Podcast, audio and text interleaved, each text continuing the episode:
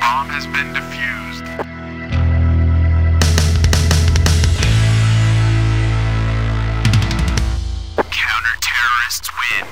Hello, guys, and welcome to another episode of the CSGO podcast. In this episode, we're going to be going over uh, DreamHack Malmo 2016. It just recently concluded. Uh, we're going to go over uh, what has happened, what just yeah, all the things that happened, who won, who didn't, you know, all the big stuff.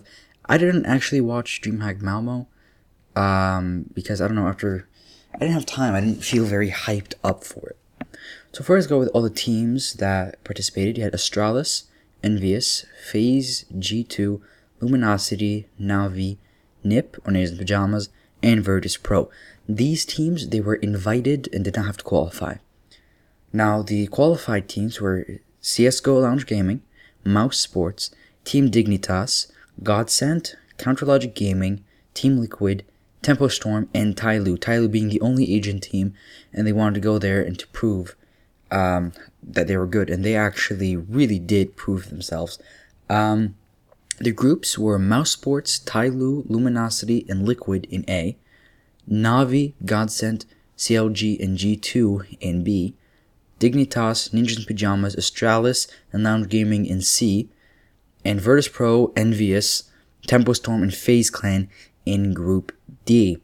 now, in the group stages, Group A, Mouse Sports and Tyloo made it out, which was very surprising. Luminosity came off of a major win, and Team Liquid came off a really strong performance in the major. They couldn't get out of groups for some reason. It it was just I don't know what happened. Team Liquid could be having trouble with playing with koosta instead of adreN, but Luminosity Gaming, I really don't know. I, as I said, I didn't watch it. Don't know what happened, but it was um, it was surprising to say the least. But Tyloo, they proved themselves here, and so did Mouse Sports. In Group B, Navi and Godsent. Godsent being a newly formed team with Pronax. The Godsent roster is Pronax, znajder, Twist, Poff, and Lekr0. Um, from that group, Counterlogic and G2 could not make it out of that. Group C, Dignitas and Ninjas in Pajamas qualify, and Astralis and CSGL don't. Group D, Virtus Pro and Envious make it out, and Tempo Storm and FaZe Clan don't. The playoffs, you had Navi versus Tyloo, Navi 2-0 Tyloo. Dignitas versus Envious, Envious 2-0 Dignitas. Um, Godsent versus Mouse Sports, Godsent beat Mouse Sports. And then Virtus Pro and Ninjas Pajamas, Ninjas Pajamas, they beat Virtus Pro. Now, I'd like to point out that this uh, Malmo, if you don't know, is in uh, Malmo is in Sweden. So NIP, they really had the home territory advantage. Then Navi 2-0 Envious and Ninjas Pajamas 2 against 2 to 1 against Godsent. And the final was Ninjas Pajamas and Nazvan and Navi uh, took away Astralis' crown of always finishing second and get 2-0 16-14 both times, losing a lead on Cobblestone. Uh, yeah, it was just insane. Navi haven't been able to close out grand finals in a while. Lost in the major. I couldn't make it at the end of Katowice uh, Katowice, uh, lost in the major and then lost here. Don't know what the problem is. They have a stellar team. Guardian only joined midway through. They had starix as a stand-in, uh, but they played really well with starix, and Guardian came in.